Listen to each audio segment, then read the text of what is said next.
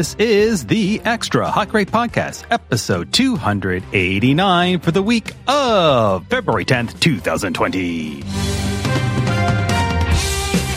I am Extreme Foot Pain David T. Cole, and I'm here with Brickwad Sarah D. Bunting, Um, actually, the plural is Lego. Blockhead Tara Ariano, I'm not one of your curvy techniques types. and A-hole Jim Durr. Um, it stands for Adult Hobbyist of Lego.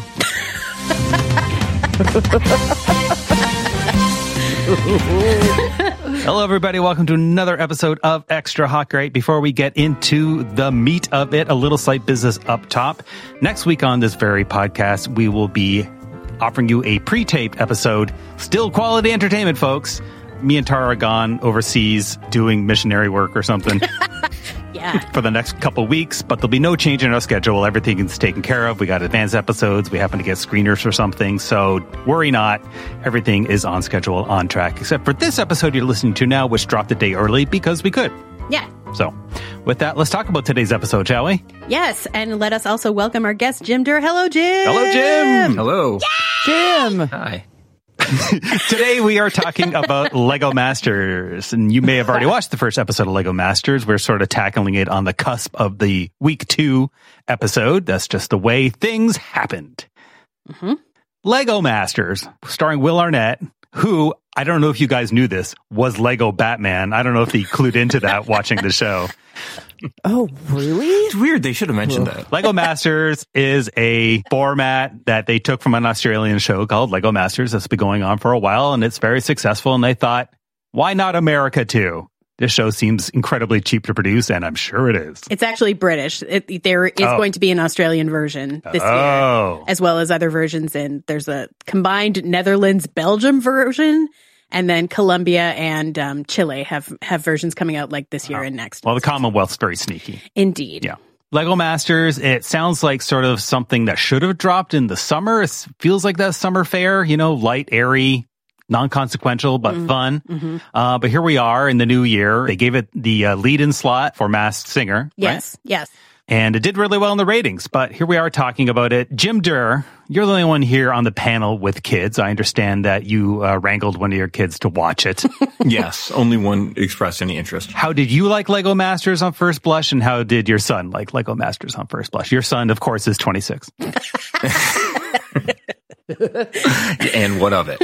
No, we both we both liked it. I watched two episodes. We both watched the the first two episodes. Um, we both liked it. I wouldn't say it's his favorite reality television show, but I'm not sure what I would rank the top five of those. Um, cause it's not, if we had watched it via YouTube, if there had been some sort of like, uh, picture in picture of somebody in a headset screaming the, the, their lungs out in the lower right corner, it would have been his favorite show ever. but no, we both, we both liked it. Watching people who are good at that stuff, uh, do things is, is, uh, interesting. Well, I agree. However, it's called Lego Masters. Would we say they are all Lego Masters? Because I would maybe not. I did have some questions about the, uh, how these people were selected. Yes. Uh, we definitely have some Padawans here. because yeah, well, or or it's like, hey, these people have never even met. right. It's like we just found two people off the street. yeah. what what is happening? Um, some of them are very good, and as obviously you know have worked together or have known each other prior to this. But some of these people, it's like, oh, I thought maybe just ducks. Oh, I got a clip of that actually. so let's talk about this team. It is basically Paula Deen and Jan Hooks as the team. and um, there's a power dynamic imbalance here. And let's just say Paula Deen is the leader of the two, and she has ideas, and some of them aren't fully formed.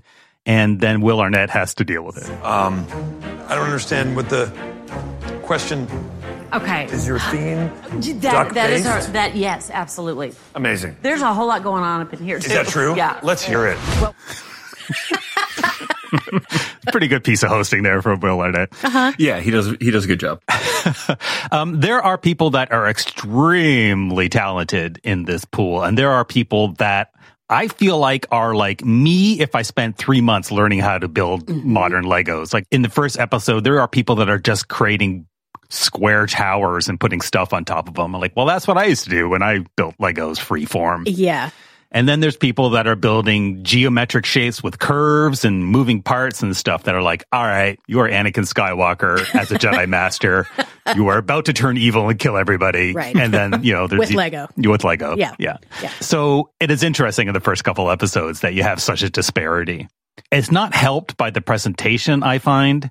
The actual mm. camera work and direction of the episodes for a show that's all about building kind of city like creations and scenes. It's not very cinematic with the exception that sometimes they do stop animation based on based on the creations. But like where's the time lapse camera of Yeah. the thing going up? Where is like just the really detailed shots as you're going along? Like I don't know whether like the trick in their minds is when you reveal it, it really has to be like the first time you see it all, which I feel robs you of the process of creating a Lego world, which is the whole point of Lego. Agree. I, I have to. I was going to Yeah. say I have to think our our process fan Sarah D Bunting has some thoughts on that. I do, which is that I'm not going to watch this show anymore because it ha- it suffers from the same issues for me um, that making it suffered. To wit, um, first of all, this is a giant commercial for Lego, which is fine. It that's the brand. They're not going to call it like I don't know, but uh, Cube Tab Brick Masters. Like f- fine, it's Lego Masters, Sure. but we're given no context for like if you are trying to build something with a curve like what what pieces are there like we have no context for what pieces are available and how difficult it is for anyone regardless of experience to build you know something that's going to change levels or something that has uh, you know uh, like i don't know the geometric terms but like if you're trying to do a moebius type of roller coaster uh, like i don't know how difficult that is given what pieces are available because i don't know what pieces are available. I i don't need like a uh, you know side uh, like episode with a list of all the blocks but i just had no information about that They should have one of the minifigs as a character to explain all that kind of stuff. Like just Yeah. quickly, quickly run it down. It could just be like that cheap CG Right. Mm-hmm. shit. You know, it's like, oh, here's the uh, space shuttle thruster part that was Yep. Mm-hmm. introduced in 86 and pair that with the roller coaster curve of doom. Blah, blah, blah, blah, blah. Sure. Yeah. Well, and baking show is good at doing this. Yeah. It's like, here's what this is. Here's what this is supposed to look like in theory. We did a drawing. And then once it comes out of the oven, you can compare and you have the good camera work. The other thing is that they're not spending as much time on the actual building. I feel like it's like, here's the part where Will Arnett makes a joke. And like, he's just not quite funny enough in this context to make up for the fact that we're not actually seeing anything that brings the drama that's supposed to be inherent in this competition. And also, like, I am here for craft competition and not for jokes. And that's part of why I didn't love making it. That I'm like, I like these hosts. I, d- I want them to shut up. Its potential reminds me of Face Off, mm-hmm. the mm-hmm. special effects makeup Totally. show, which I feel like is almost the same show, minus the jokey host. It's still got that, you know, creating a craft from scratch and building something, you know, to be judged. And each week they're definitely doing something different. But that one just, well, first of all, we sort of get stem to stern view of everything they're creating. They don't gloss over the A to Y part of it. You know, they actually show you they're having troubles with the nose, their mold ripped and all this kind of stuff. Like you get all that going Yeah. on and you get a sense of what they're building. As you see something you really like, you attach to it emotionally and you're like, mm-hmm. yeah, you Yeah. don't get that in Lego Masters. Like Lego Masters is just sort of like, it's all sort of blurry and nebulous until bam, it's done. Or you just see a little piece of it or something. You don't really get the whole picture. And I feel like it doesn't pay tribute to the people that are making it. Right. And I don't really understand the TV production choice there. Like I feel like they're putting too much weight on a reveal that like eh, like yes, they're cool, but Yeah. they're cool being made too and they're Lego. Like it's construction blocks. Construction. Show Yeah. the construction. Right. Right. Yeah. Yeah. Yeah. Agree.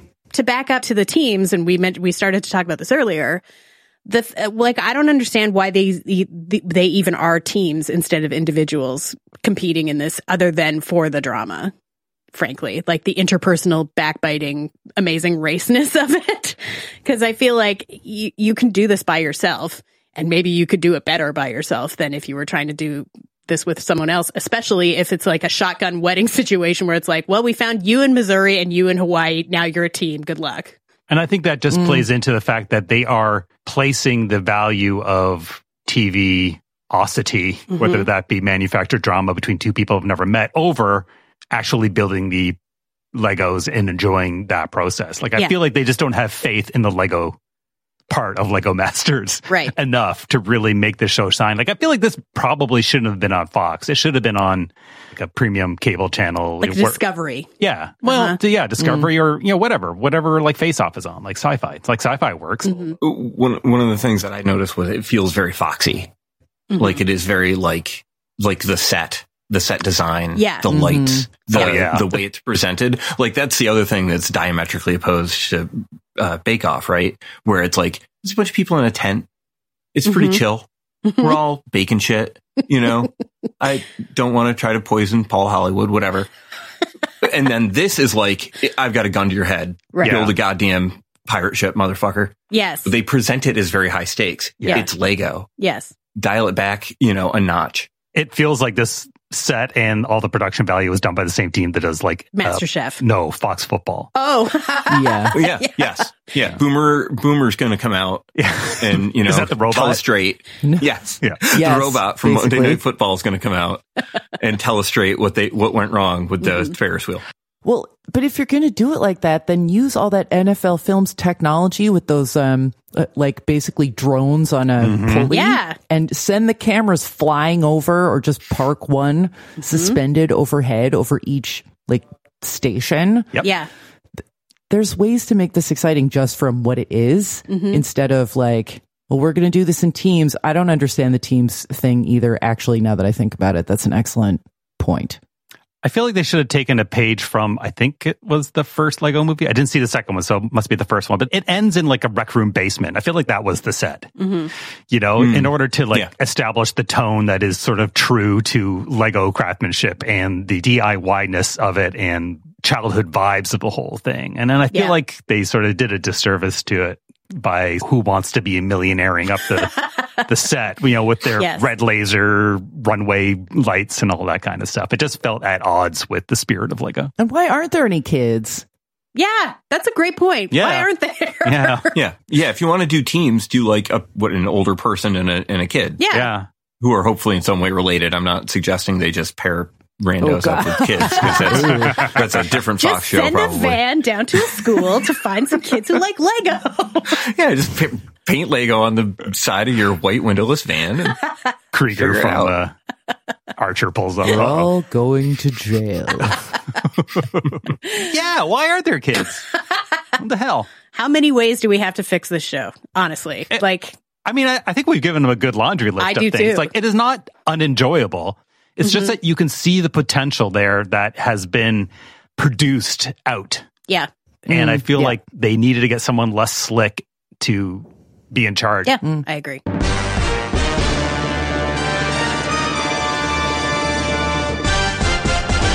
It is time to go around the dial talking about something we're watching on TV lately. First up, Tara Ariano. Hello. Um, I watched Katy Keene. The first episode has aired on the CW, and I also watched the next two because we got screeners. This is the newest series in the Riverdale extended universe. This one is a direct spinoff of Riverdale itself, but I guess takes place a few years later. I don't watch Riverdale. Don't know. Don't care. Yes, Dave. Beta Riverdale. Thank you. Um, Katy Keene, the title character, is played by Lucy Hale. This is her third starring vehicle on the CW, all unrelated. This isn't like a spin-off situation among her various credits. Um, they just keep trying with her and she better hope this one works because Modern Family is ending and that one girl on it who looks like the Bratz doll version of Lucy Hale is going to be coming for her. So look out. But anyway, Katy uh, lives in actual New York, not like, you know, the Riverdale equivalent. She is an aspiring fashion designer, but for her day job, she works as an assistant to the stylist at a fancy pants department store. And her colleague slash nemesis, Amanda, is played by our queen from the other two, Heléne Yorke, which leads me to my next point as to why you should give this a shot. If, like me, you aren't a Riverdale person and didn't think that you would care, it is gay, super gay. Katy's roommate, Jorge, Jonny Beauchamp from The Cher Show on Broadway, is trying to break in on Broadway on Katy Keene, but does drag at night as at a club called Molly's Crisis. If you live in New York or have ever been through or know anything about drag, you know. The billionaire villainess Alexander Cabot is basically a drag queen. She's like Maleficent trying to crush the dreams of Riverdale's own Josie McCoy of the Pussycats. Um, Wait, she- her name is Alexandra Cabot, yeah. like in SVU. Uh, yeah, I think they stole it from Riverdale because that's the, she was, she's a holdover character from Josie and the Pussycats. Oh, okay. Yeah. love it. Anyways, she's trying to crush Josie, who has come to New York to try and get her music career off the ground uh, as a solo artist. One of Katy's uh, best friends, Pepper Smith, is a socialite influencer who may not be exactly what she seems, which is she's a scammer. We love a scam. Um, episode one closes with Jorge's drag alter ego Ginger, covering Carly Rae Jepsen's "Cut to the Feeling." Episode three guest stars Bernadette Peters. I don't really know what else I need to say. Katy herself is, as is often the case with these kinds of shows, the dullest character, but the rest of it is a lot of fun. It's really shiny. The fashion is great. It's super cute. I, I enjoyed every second of it. Even the dopey parts are fun. Uh, it's the CW Thursday nights. Katy Keene. Give it a shot. Um, you might like it. It's very silly and fun. For my plug, uh, again with this, our podcast on Melrose Place, we are tor- getting toward the end of season one of Melrose. Uh, Amanda is fully ensconced. She and Allison hate each other. It's good times. And I also want to mention our Patreon, again with again with this, is going to be covering the Brian Austin Green Lifetime movie Unwed Father. So if you support us on Patreon, that's patreon.com slash again with this. You can hear us talk about that on February 21st and also get access to all the past Patreon episodes and all the ones in the future, of course, as well. So, um, hear how that grew out of, um, I don't know, mutually assured destruction of the two of us trying to outdo one another with bad True. 90210 cast projects hopefully we could take a break from that for a while. But yeah, unwed father again with again with this. Thank you so much. All right, Jen, what have you been watching? Um, I was going to recommend uh, if you've already subscribed to the uh, Disney Plus and you've run out of Mandalorians to watch, uh, hop over to Nat Geo and check out Free Solo, uh, which is a documentary about a guy named Alex Honnold and his attempt to uh, climb El Capitan, which is a, a 3,500 sheer wall in Yosemite without ropes or really any safety equipment whatsoever. Um, and it's uh, terrifying and fascinating, and you can't look away, but you watch, you know, with your hands over your eyes because uh, this dude is really, you know, whatever, 2,000 feet in the air uh, with, with nothing below him. Uh, it's shot incredibly well. It goes through sort of whole- his whole process and who he is. And, and, they, you know, they talk to the filmmakers who are all friends of his, who are, who are professional climbers and, and cinematographers. And they're all like, you know, oh, we really don't want him to like fall through our frame to his death. Uh, and which is a fair point. Um, and it's, uh, you know, it's beautiful, obviously, you know, so, you know, shots of, of this huge, uh, you know, gray slab of stone and this little tiny, you know, figure quietly creeping across its face. It's great. And, and you should watch it. I get scared when I'm at the top step of a ladder just doing stuff around the house. And you do have a safety harness on when you do that. I, I do. And I will not step on that top one that says do not step. No, it says not a step, man. I know people do, but no way, Jose. Never mind El Capitan. Jesus Christ. And uh, got anything to plug there, Jim? I have literally nothing. Sarah D. Bunting. Speaking of paid streaming services, I mean, I guess they all are. Um, I have a mini CBS All Access roundup for you.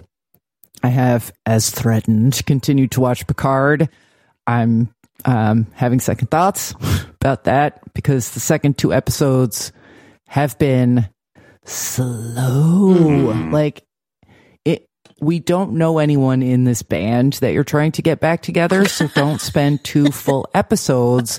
First of all, in the desert with, speaking of SVU, Michelle Hurd, who's vaping. Like, I, I mean, I, I like her, but get on with it. Mm-hmm. And then we're like in the Borg cube and we're getting all this exposition and like Romulan tarot.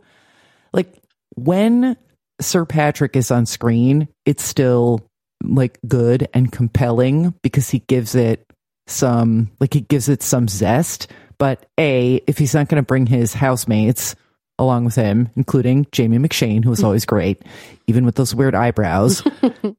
I don't I don't understand why because um his uh the wife half of the housekeeping team is like she's the source of all of Picard's information is A and B under the circumstances since he probably won't be returning to the vineyard. And has a whole line about how he never felt like it was home there. Just bring everyone with you. Pack Yeah. some grapes. Take the vintage. It's not a problem. It's it's got like one more episode and then i'm probably giving up. Um it was s- sufficiently slow and like inessential that i actually had to go back and check my watch log because i wasn't sure if i had actually watched the third episode or if i just wished that i had. I actually did but yeah picard pick it up hard so to, to cleanse my palate, I went with a more efficient Trek delivery system and revisited my all time favorite animated series episode, the Star Trek The Animated Series premiere, which uh, is called, I think, Beyond the Farthest Star and features this smudgy green blob Classic. that uh, is shrieking "Obey me!" uh, through the intercom while someone shakes the camera while it's pointed at uh, one of the animation cells. Um, the animation is not good, but it really tells you something. I'm not sure what. That the entire cast, except for Chekhov, came back for this to do the voice acting, including the computer. and they just replaced Chekhov with like this alien who never talks and sits next to Sulu and just like looks, I don't know, dyspeptic. Ouch. Um, anyway, that's all on CBS All Access, and uh, I'm looking forward to digging back into it because it was actually my first um, contact, as it were, with with any Trek property because they used to air it like to fill time on Nickelodeon uh, back in the day when I was a kid. So, I mean, it's not good exactly, but it's predictable and soothing, and it moves a lot faster than Picard. So that's where I'm at with that. En conclusion, Interrogation was the other thing that I watched from CBS All Access over the weekend. I will be covering that on The Blotter Presents. Uh, as you're listening to this tomorrow, that episode will drop. Interrogation, the conceit here is that they did drop the whole season at once. It's 10 episodes. It is based on a real case of a wrongful conviction uh, that was um, garnered via a confession that was like improper. Um, it's a little like uh, Kyle Gallner, um, Beaver from Veronica Mars, is in it as the central figure, which is a little weird, but he's very good. Um, and also, literally everyone else is in this. Um, uh, D'Onofrio is in it. Eric Roberts is in it. Andre Royo is in it. Um, Sonia, so there's like all these mini reunions, like um, from The Wire and various other places. Uh, if you have seen, if you watch the whole thing, the other part of the conceit is you watch the middle eight episodes in any order you want. So it's kind of a choose your own adventure, except you don't really get to pick anything. You just choose the order. Right. I'm not sure this works. I think the finale was some like poochy bullshit. Um, but I don't want to say anything else lest I spoil it. So please feel free to reach out to me on Twitter um, and let me know if you agree that that whole thing doesn't line up and was just kind of an excuse for some D'Onofrionics for the Emmy reel. Um, that's interrogation on all access and the blotter presents wherever you download your podcasts. And that's it. By means of trying to excise it from my brain, we'll now share to you a local commercial for Dairy Queen. Try the $5.99 Treats and Eats deal at DQ. That's a hunger buster, fries, drink, and your choice of a dilly bar, DQ sandwich, or small dip cone. Just $5.99. That's what I like about Texas. Oh, that's what you like about Texas. Okay. um, that line has been repurposed. I can say a dozen times since like entered my brain on the other side of the weekend. Murray, that's what I like about Texas, for example. Um, so rest assured, every time that somebody mentions Texas from now on in this podcast, That's what I like about Texas. AMC Network's Sundance Now is a premium streaming video service offering a rich selection of prestige dramas, heart stopping thrillers, and gripping true crime series from around the world. Sundance Now believes that life is more enriching when experienced through perspectives that differ from our own. Why is Sundance Now so awesome? Sundance Now's catalog includes award winning original content, international exclusives, and hard to find properties at a fair price. You get premium content and no commercials for as low as $4.99 a month with an annual membership. And you can enjoy it anywhere. Sundance Now works on all your favorite devices. Download the app or watch online on Apple and Android devices, Amazon Fire TV, Google Chromecast, Roku, and more. My favorite aspect of Sundance Now is their documentary library. Pop culture investigations like The Cult of JT Leroy, The Pussy Riot doc, and that must see for Project Runway fans, Bill Cunningham, New York. But the catalog is impressively deep on the true crime front, too. There are lots of films I've covered for my true crime newsletter, but just as many I haven't had a chance to watch yet, and I had to force myself not to start Valentine Road instead of recording this ad, so let's get to that promo code so that I can get back to the film, and you can join me free for 30 days. Start streaming your next obsession. To try Sundance Now free for 30 days, go to sundancenow.com and use promo code EHG. That's S U N D A N C E N O W dot com and use promo code EHG for 30 days of free streaming. Thanks, Sundance Now.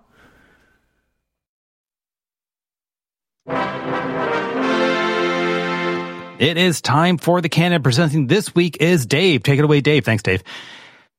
Let me first set the table for this canon submission, which is The Prisoner, Series 1, Episode 7, Many Happy Returns. The Prisoner aired as one and only series in 1967, 17 episodes in total. So as the long credits sequence visually informs us, there's a government agent, played by Patrick McGoohan. He angrily resigns from service and then is gassed in his own home, only to wake up in the village, which is this self-contained, fully functioning society seemingly engineered to extract information from people who will not give it up. Where am I? In the village. What do you want? Information. Whose side are you on? That would be telling. We want information. Information.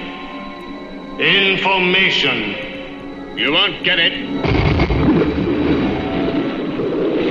By hook or by crook, we will.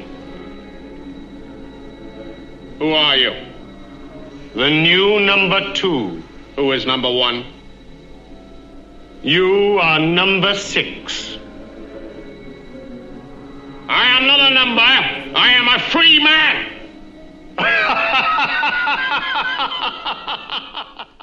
Uh, that was 1967. Now let's forward to the mid 80s. I remember probably 85 or 86. There was a guy who was like 10 years too old to be in university still. and he told me to watch this show on PBS, thought I would like it. And every once in a while, PBS would like show this at like weird hours. You know, it'd be like 1030 at night. It was totally random. You never really knew. And it would just sort of happen and word of mouth would get around, you know, with the 17 people in your area that actually knew about this show. So I watched it and I liked it. I didn't understand it at first, but I kind of recognized there was something delightfully sinister about the whole affair, which appealed to me because I was in my teens then. I decided as time went on that I figured out more of it, or at least had more opinions about what I thought they were doing. And that's sort of one of the great things about this show is it really invites debate and conjecture. It's not a J.J. Abrams mystery box show. It is a well structured, interesting mystery show. Shots fired. Fast forward again to the mid 90s, and we got the birth of the commercial internet.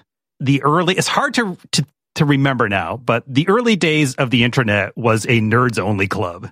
you know, with your GeoCity fan sites, your hmm. Usenet groups like alt.tv, prisoner. And all these things were a real boon to all the prisoner weirdos, you know, hiding in their hovels. And now they're all connected and the discussion and debate over the meaning of the show and the episodes, it just flourished and it kind of had like a second wind. And I think the prisoner still resonates today because it packaged a lot of shit we're still thinking about without pinning it necessarily to a particular time or political entity. In the village, which is where he wakes up and finds himself, the power dynamic is very quantified. It is omnipresent and village society is sort of like an outwardly cheery take on 1984. A lot of surveillance going on, but everybody's wearing colorful uniforms and a smile. Thanks to the shrouded mystery of its main factions and the considered of a time, but sort of out of time design of the village and the paranoia that runs through it all, it feels like a story one could tell today. And while the retro minimal quirk of the village design is decidedly 60s tinge, it also can blur time. And I kind of like to think of it as walking down a grocery aisle that's all no name products, you know, with their yellow labels and their black Helvetica letters.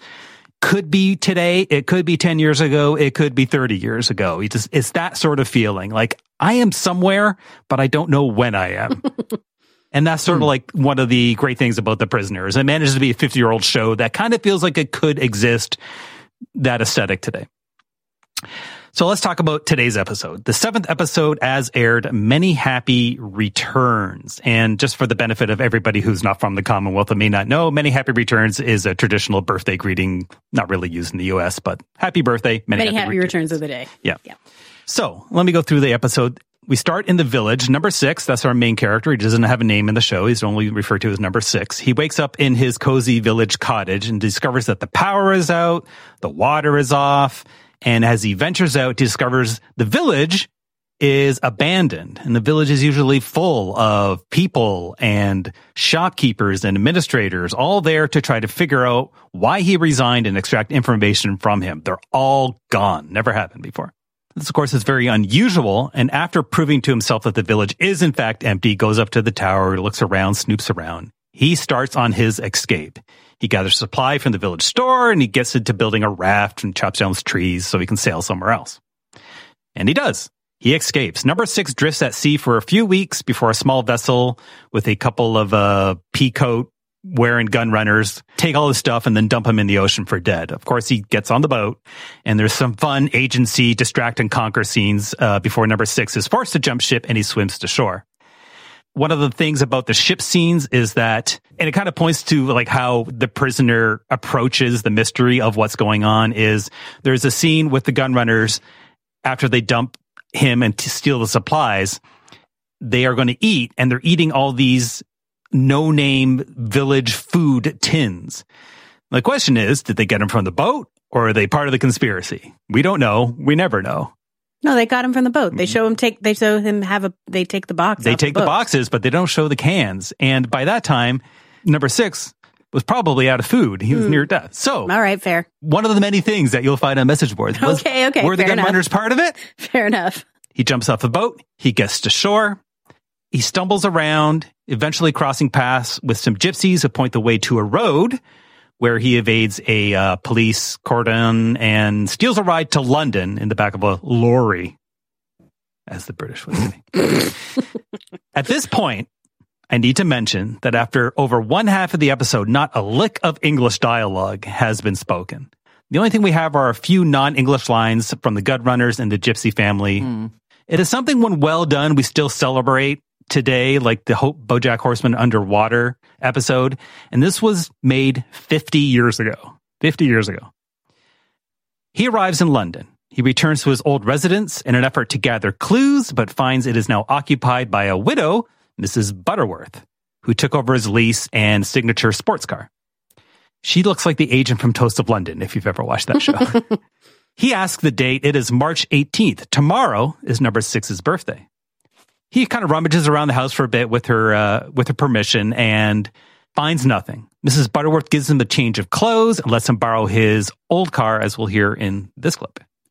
Bon voyage. Mrs. Butterworth, you've been tremendous. No speeches. Off you go. Don't forget to come back. I'll be back. I might even bake you a birthday cake. He meets with his superiors and tells them about the village, but there's some uneasiness. Can he trust them with his information? Do they trust him? Is he a double agent? It might be an uneasy peace, but both sides seem to have a stake in figuring this one out. So using math, navally, they calculate a search area and requisition a surveillance jet to locate the village. So they spot the village from the air, and the pilot then turns around to number six and says, be seeing you, which is the standard goodbye phrase used in the village, and then ejects him from the plane. Number six parachutes down, lands in the village. His water is now running in his cottage. The power is back on. There's a knock at the door. It is Mrs. Butterworth. Or, as her signature penny farthing button says, she is actually the village overseer number two.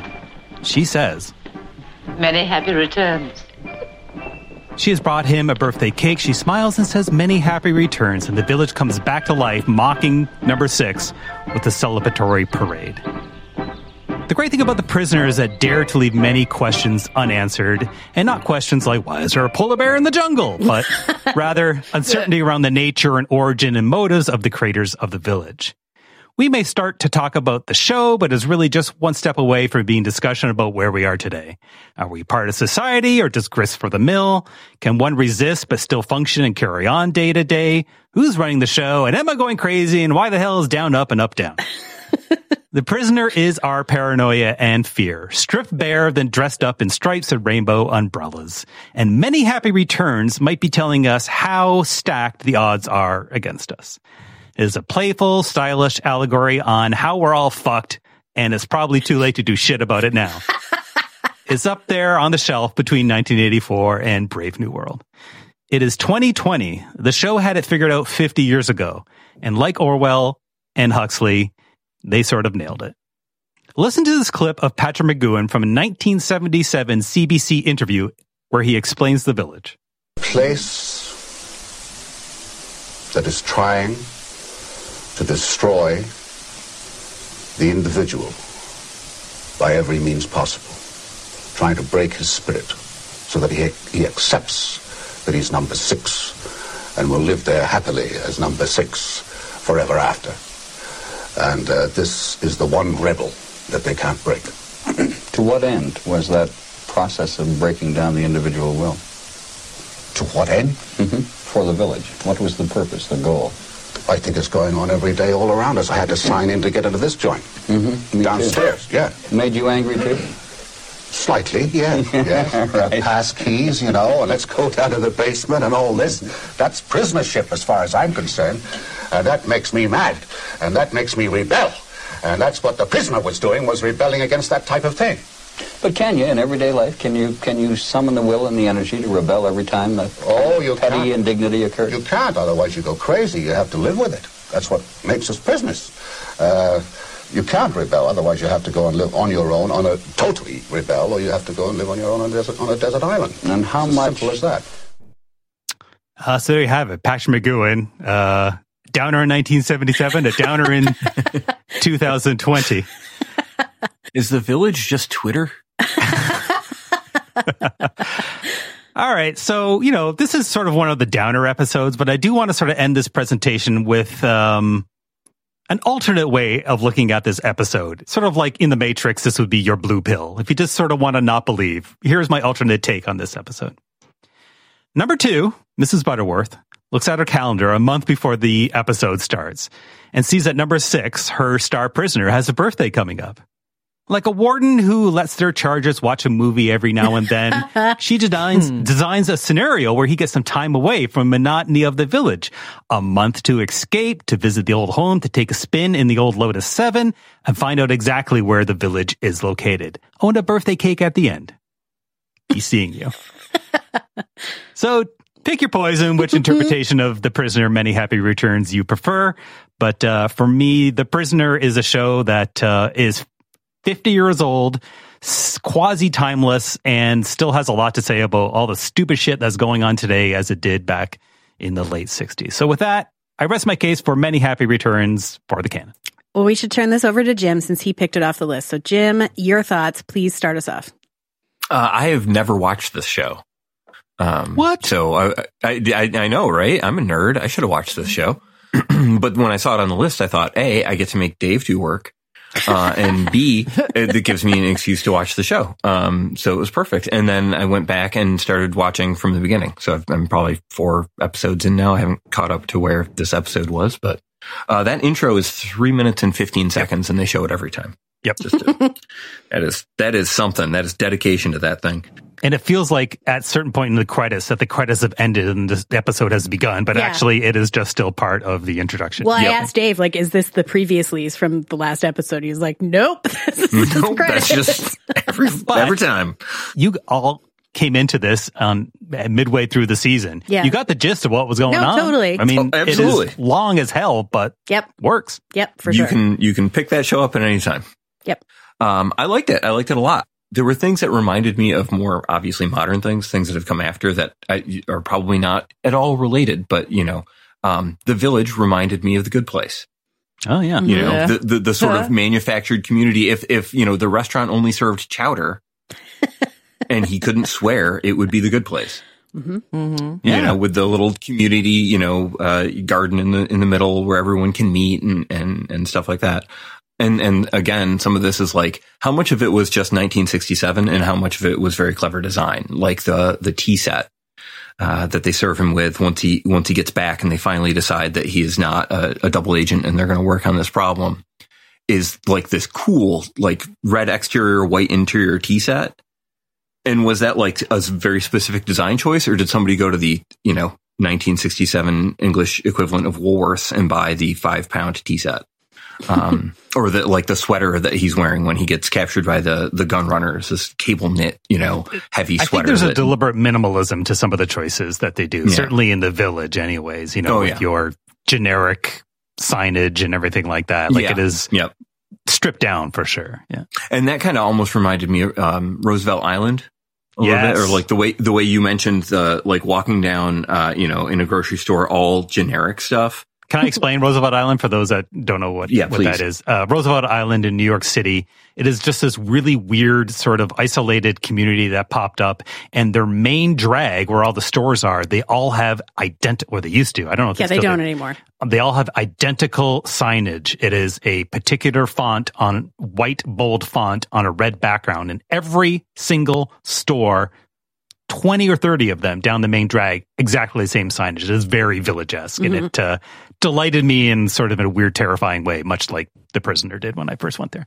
uh, I loved the silence, which made sense. Like it was, it was a good opportunity for it to be silent. He was alone, and uh, I guess unlike me, he doesn't talk to himself constantly out loud in his office. That worked very well, and it does.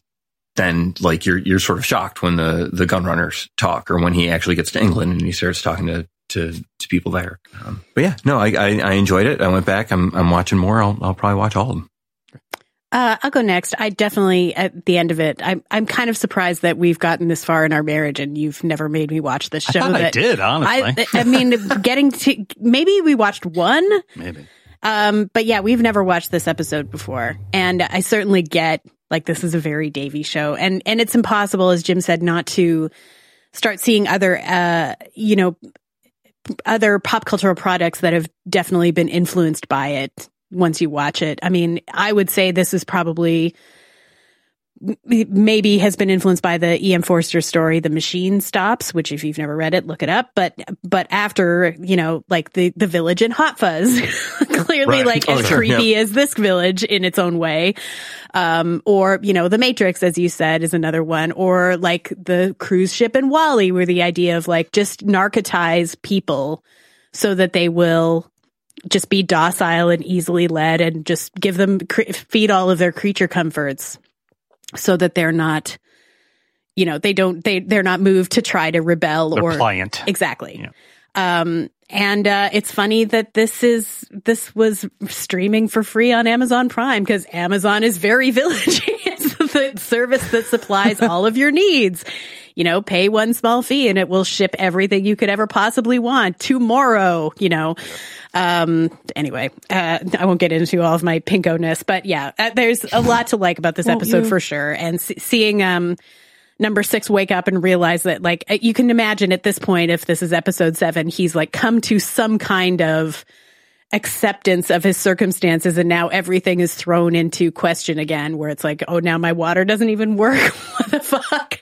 We see the rest of the village and and uh and that he has to try and you know remember oh yeah i know how to do things. I know how to i know how to get myself out of this if i'm not being prevented from doing so by the crazy you know white balloons. Um, and so seeing him get to be capable and do all that spy shit is very cool, always. Um, it's always neat when you can see someone be capable and competent and and uh, solve their problems in a way that you, as the viewer, never would be able to. I definitely would be the person in this situation would be like, "Oh, does Netflix still work? That I'm fine. I don't care. Can I still get DoorDash? Great." But also not be like the superhuman superhero. Yeah. Yes, he's like John McClane. Yeah. Yeah. he's he's not a superhero exactly. Yes, he's just very smart and um, resourceful. Hmm. And has clearly, you know, been trained in how to get out of shit like this from whatever agency he was part of. But yeah, when he gets to London, it's just, it's such a relief. Like it must have been so crazy to watch this episode when it first aired and not know, oh, is this really the turning point? Like, are we going to find out from here what is happening? Is, is it, is that part of his story over? And seeing him like just get out of the truck and be in London, it's like such a relief, even for someone who hasn't been watching it all along. Like to see him back in civilization is so exciting. And then seeing him back in his old house is so creepy. We get the, the overhead shot of him when Mrs. Butterworth leaves him alone in that den where he's just, we see him from obviously shot above the set where it's like this God's eye view of him. And once again, it's putting you back and like, he can't trust this either. Like someone is still watching him, you know, conveyed visually. Um, and, uh, yeah, the, the ending just once again proves my point, as I say to Dave every time. Yep. Every British person is a spy.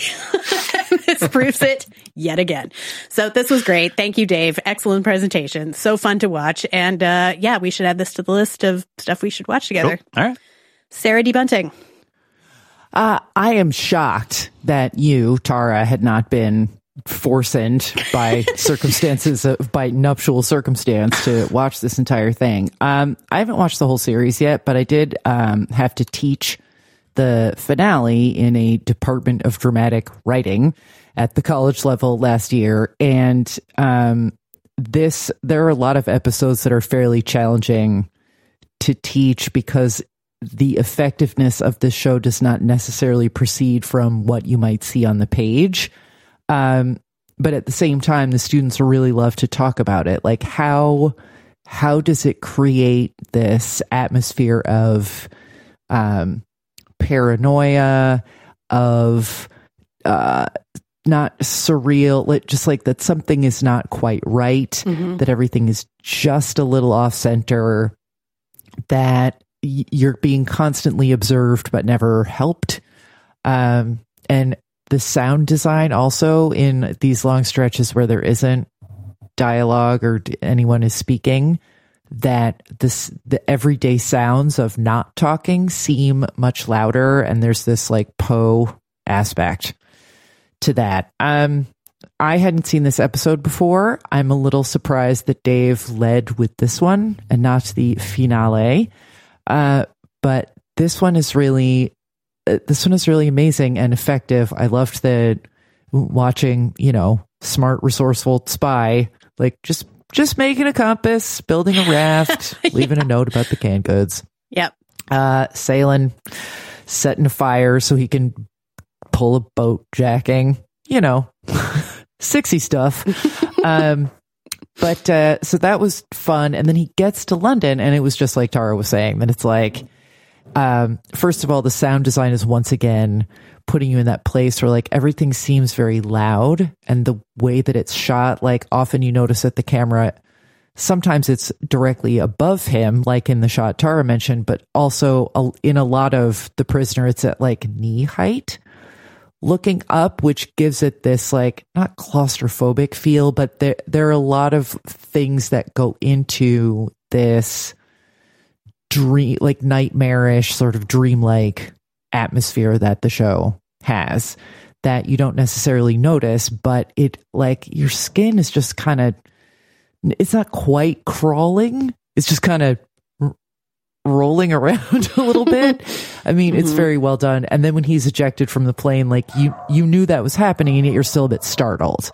Um, and apparently so is my dog. Hi, Bear. Sorry about that, everyone. um, so this was really enjoyable to watch and also to think about how it was put together and what made it so effective. So thanks, Dave. And, um, bring back the, like, come back at us with the finale because I'm definitely looking forward to talking about that one with the panel, especially at a time when my dog is not barking his full fucking head off.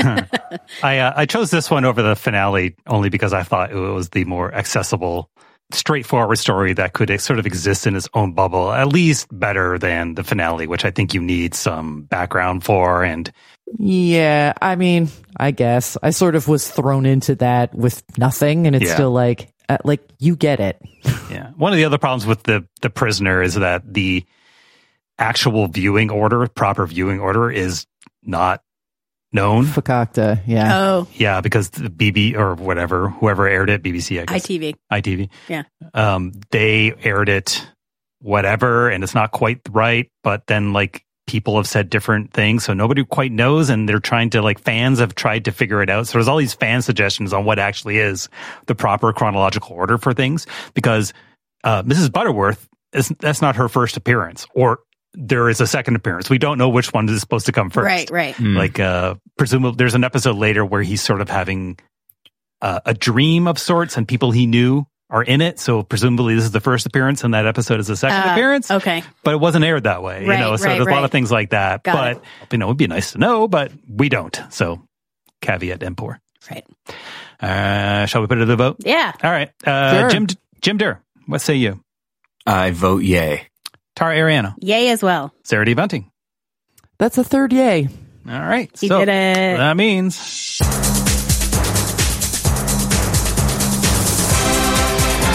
The Prisoner, Series 1, Episode 7, Many Happy Returns. You are hereby inducted into the extra Hawk Rakin. Americans love a winner. Yeah. And will not tolerate a loser. Nope. It's time for winner and loser of the week. Sarah has the winner.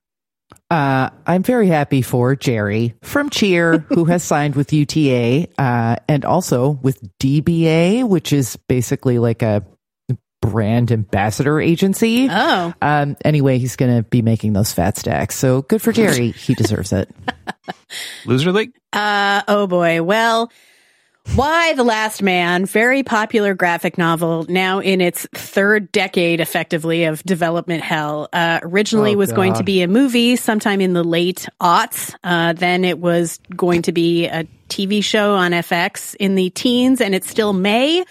Was ordered to pilot in 2018. Barry Keoghan was cast as its uh, star around that time, which was also around the time that it lost its original showrunner, Who's that? Barry Keoghan. I know the name. I can't place it. He's from.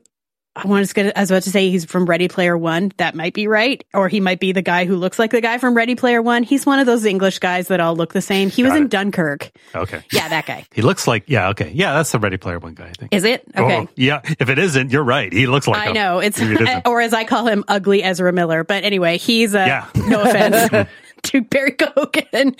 I think he'll be fine. The point is, he's not going to be in the show anymore. He just uh, has exited the project, which is He was the dog shooter in Chernobyl, right? oh yes, Yeah. Yeah, yeah, yeah. maybe Yeah.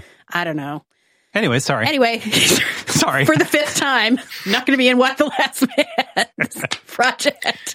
More, li- uh, more like why not the last man? right? Yeah, it's really ill Could be starred. even laster man. So good luck to everyone involved. This leads me to Speaking of good luck to everybody involved, come on, you set yourself up there, right there. Yeah, You're come on, right. Tara. Speaking of good luck to everyone involved, do you know what time it is? Is it non-regulation game time? Yes!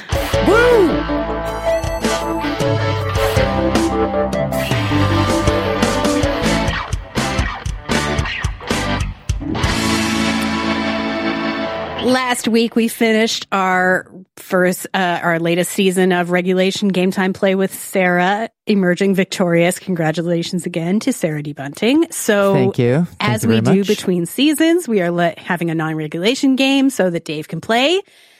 This game is called, well, I'll lead up to it. As we mentioned up top, we pre-taped next week's episode due to travel for Dave and me. Specifically, we are traveling to Kenya where we are not doing missionary work. We are going on safari.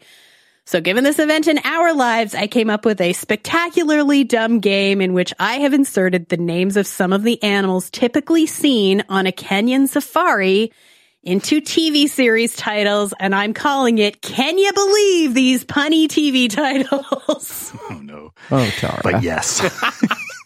These are not as straightforward as, say, the Dabney Coleman vehicle Buffalo Bill. Mm-hmm. Okay. It's about puns. It's not about research. Do some animal species names lend themselves more easily to puns than others? Yes, which is why animal names are not evenly distributed. Most of them are in the game more than once. Are some of these more of a stretch than others? Yes. So I will be generous on the buzzer as you try to work out how animal and title fit together. I will read the show description. You give me the punny, animal bedazzled title for two points. Since it's a non regulation game, you can go ahead and guess without penalty. If you need a hint, I will give you your choice either the name of the animal or the title of the show, after which it will be worth one point. Here are a couple of examples that I felt were too much of a stretch, but they should give you the flavor. On this ABC reality show, a single four legged female from a species that's a cousin to cattle chooses a mate from among more than a dozen literally horny males. The I don't know. The Buffalorette. Oh, okay. I would have gone with the Ibex Lorette, but okay. Sure. One more I threw a out of the real game to get you warmed up. Canada's version of Hulu airs this comedy in which four large spotted felines sit around a southern Ontario farm stand shooting the shit. I think you're going to be very bad at this game. We'll see. Leopard Kenny. Remember, these are the ones that are too hard. Letterkenny. Leopard Leopard Kenny. Leopard Yeah. Kenny. All right. Oh God. Okay. All right, we're going to skip the um, equalizer challenge zone because Yeah. It's a non-regulation game. There's only 21 questions and a tiebreaker. Okay. Guys. Uh, let us throw to Picky to see who goes first. We will start with Tara. Nope. Nope. Bad Picky. We will start with Sarah. okay, let's go. Sarah, Jim, Dave. Are we ready to play Can You Believe These TV pun titles? I I feel like no, but let's do it anyway. Okay. Sarah, I bex you are. You're welcome. I'm going to give you a free hint. Ibex is not in this game at all. Thank you. Question number one for Sarah. In this controversial Netflix drama, a one horned teen leaves her survivors a lengthy explanation for her decision to end her life by suicide.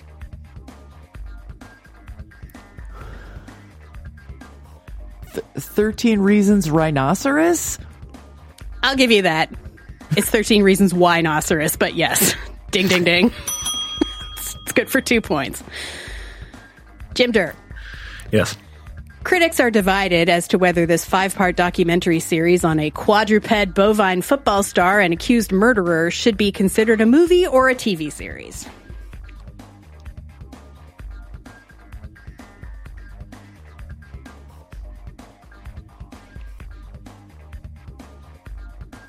Can Critics, I'll read that again. Okay. Critics are divided as to whether this five part documentary series on a quadruped bovine football star and accused murderer should be considered a movie or a TV series. Can I get the title? Yes, the title is OJ Made in America.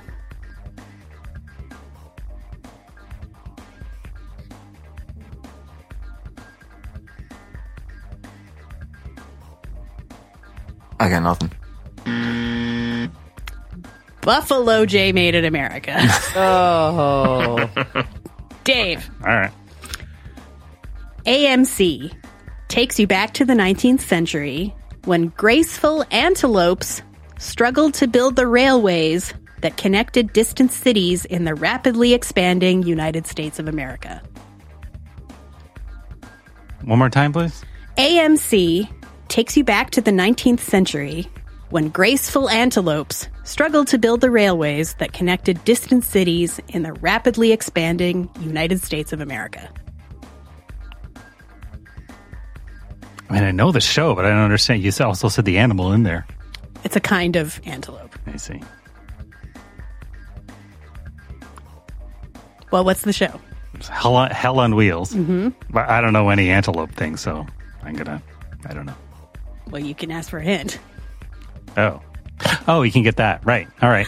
Sorry. Animal name, please. Gazelle. Gazelle on wheels. Okay. That's good for one point. Ay, ay, ay. Okay, back to hard. Sarah. It's harder than I thought. You can't ask for hints. Back to Sarah. In HBO's sitcom, a mulleted new GNU washes out of Major League Baseball and returns to his hometown to torment his loved ones with his abrasive behavior. Okay, I know the show, Mhm. but I need the animal. Hint, please. The animal is wildebeest. Oh, wildebeest, bound and down. That is correct for one point. There you go. Jim Durr. Ryan Murphy's first show for Netflix is a satiric dramedy in which an antelope runs for student council. Free hint, not the same kind of antelope as the AMC show that we just mentioned. Different kind.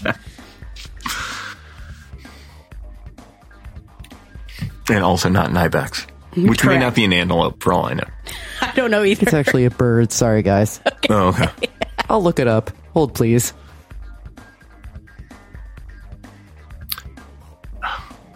Can I get the show? The show is The Politician.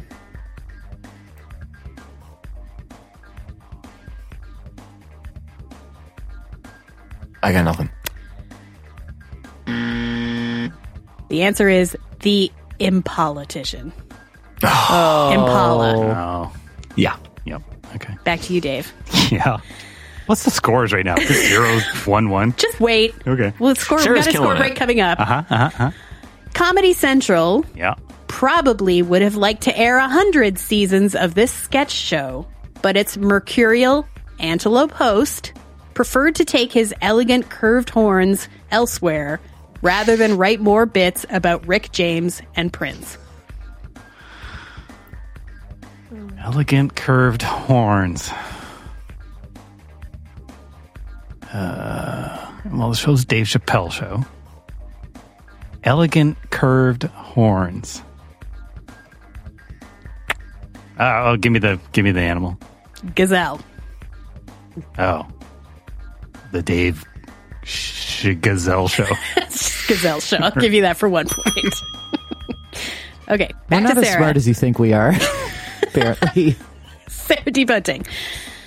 Since it stars a striped equine who's always screwing up her band leader husband's life with her schemes, it's fitting that this old sitcom is in black and white. I love loose zebra. That is good for two points. Jim Durr. Yes. Last fall, Amazon dropped the second season of this drama about an omnivorous canine spy. Do not get me, Tara Ariano, started on how jingoistic it is. Can I get the show? Jack Ryan. Jackal Ryan. That is correct for one point. Nice. Okay. I'm on the board. Hey. Dave. Yeah. NBC ruled the 80s and early 90s with this Steven Bochco legal drama about slender antelopes defending clients in Southern California. Your assumption of how many antelope subspecies I know. uh, What if it was always the same one? Yeah, I think you kind of always just beat the same one. I've already forgotten what they were. NBC ruled the 80s and early 90s with this Steven Bochco legal drama about slender antelopes defending clients in Southern California. Yeah. I'm trying to remember what the animals were now. Uh, shit. I, I can't remember. What's the what's the animal? Gazelle. Gazelle. Yes. Remember Uh, Gazelle on Wheels and Gazelle Show? Yeah. So I guess I got the show wrong because I Oh, what did you think it was? I thought it was L.A. Law. Uh huh. Well, how the hell does Gazelle go into L.A. Law? I get buzzing myself because that makes no sense. Gazelle LA Law. No, no. what do you mean, no? All right, score break, please, Sarah. Oh dear. Well, uh, Jim, as he said, is on the board with one. David T. Cole has two, and I have five. All right, very good. Moving on, back to Sarah. HBO took us all to Monterey for this twisty suspense series about big cats jockeying to be the queen of their children's school, among other things. Big Little Lions. That is good for two points. Jim. Yeah.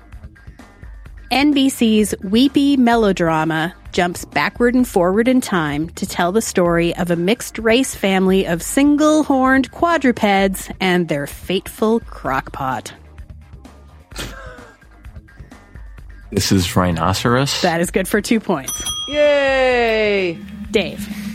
Dave, it's a simple game. I don't know what your trouble Yeah, I is. know, right? Dave is so mad. Showtime's. I can tell you why I'm, I'm mad off Okay. air. No, off air. Oh, okay. Yeah, yeah. All right. Great. Looking Shit's forward to gonna hit the that. Great. No, I'm just joking. Showtime's. Here's your question. Yeah. Showtime's award-winning dramedy Uh-huh. follows a superlative canine medical professional Okay. who also happens to have a problem with prescription pills. What was the animal? What was the animal description again? Canine. Um. Showtime dramedy. Yeah, I know. I got that part. All right. What's the animal? Jackal.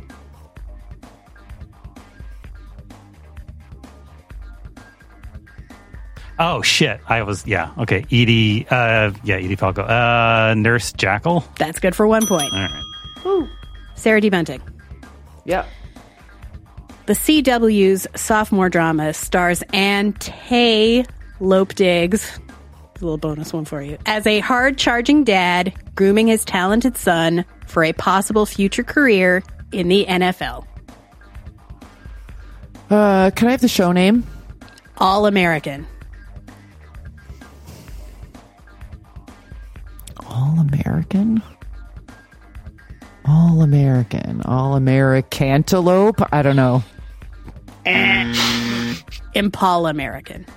Oh, Impala. Jim. It's the other one. When Yes. this titular canine protagonist of an HBO historical dramedy isn't briskly walking all over her property, she's making all the lady canines howl in ecstasy.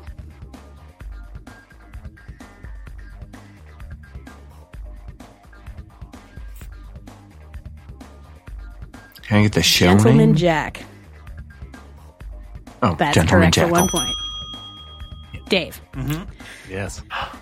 A&E's horror prequel reveals how a shy quadruped with huge ears and a prehensile trunk turned into a serial murderer. Uh. One more time, please. A&E's horror prequel Yeah. reveals how a shy quadruped with huge ears and a prehensile trunk turned into a serial murderer. All right. I, I, I honestly don't understand what I'm supposed to be substituting half the time, but is it Bates Motelephant? Yes, that's good for two points. Because sometimes it's part of the word, sometimes it rhymes, sometimes it doesn't. I'm very confused and I'm scared and I'm crying and I peed myself. You just got two points. I'm happy about that though. Sarah D. Bunting. Netflix's crime drama about a family of horned bovines who relocate to Missouri to flee a money laundering plan gone wrong is about to enter its third season. Yes, really.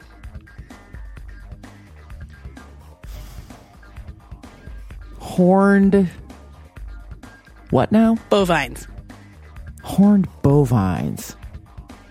Um, well, I'm gonna guess Ankylosarks. No. Buzz. Hint, please. Ozark. I don't know. Buffalo's Ark. Jim. Yes. Way, way back in the 1980s, secret government employees dug up famous guys and ladies and made amusing genetic copies, each with a very large horn on their heads.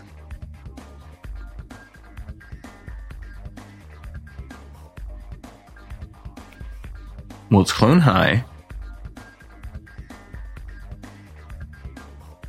And then I'm I'm confused. I I can't I can't somehow wedge a rhinoceros in there. right? Fight a nickel. Um, You have both parts right. huh.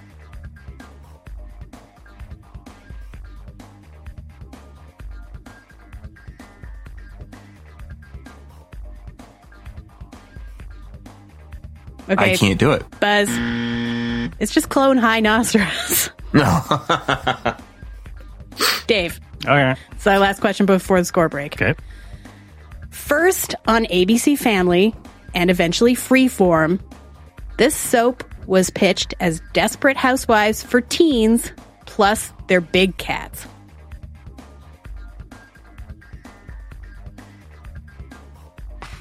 Pretty Little Lions? Yes, good for two points. Ooh. Sarah, can we get those scores? Indeed. Uh, Dave coming up on the backstretch. Uh, Jim has four points, and Dave and I are tied with seven. Ooh, all right. One. Everybody has one question left. Hmm. Here we go. Sarah D. Bunting. It was only supposed to be a three hour tour for these poor castaway reptiles. Hmm, for these poor castaway reptiles. All right. Well, the show is Gilligan's Island, and uh, uh like uh, Gilligan's Island. I don't know. Eh, do you want a hint? Can't she ask for a hint? Yeah. Can have a Uh, hint. yes. Can I have the animal? Yes, the animal is crocodile. Gilligan's Crocodile. Island? That is correct for one point. I will take it. Jim. I really wish you guys could see how furious Dave is. Like, we may not I- be going no on this trip tomorrow because tell. Dave is going to leave me. Jim, yes. some people will try to tell you that Fox's early aughts teen drama about a wealthy family who adopt a disadvantaged young horned bovine is the rightful heir to Beverly Hills 90210, but in fact, it sucks, bitch. It's a reference to the show. It's not me calling you a bitch. You're lovely. That's, I mean, either or, it's fine. um, why not both? Uh, the rhinoceros, I can't do it. That's not correct, but you can ask for a hint. Uh, give me the animal, The animal is buffalo. the buffalo sea. That is correct for one point. All right, Dave. Yeah. What of uh, it? At any given time, Yeah. I have upwards of 20 episodes of this PBS News Magazine show Uh huh.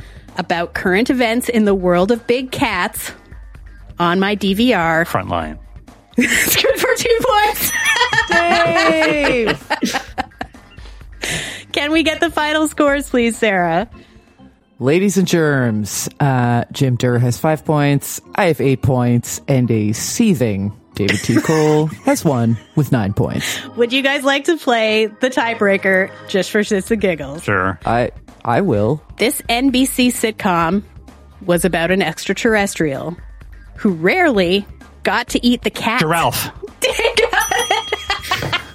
Giraffe. All right, that was pretty good. Turns it around. Tara's in trouble.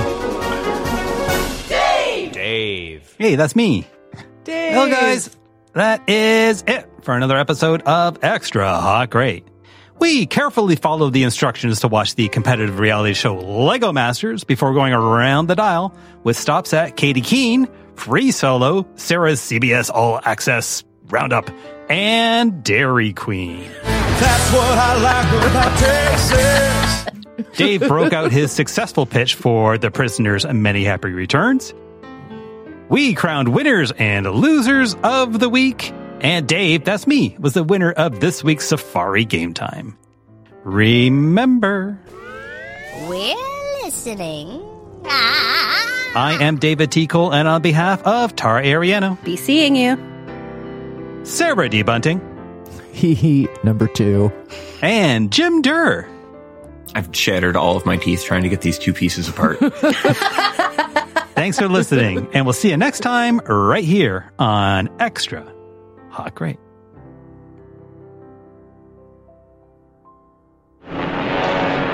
Be seeing you.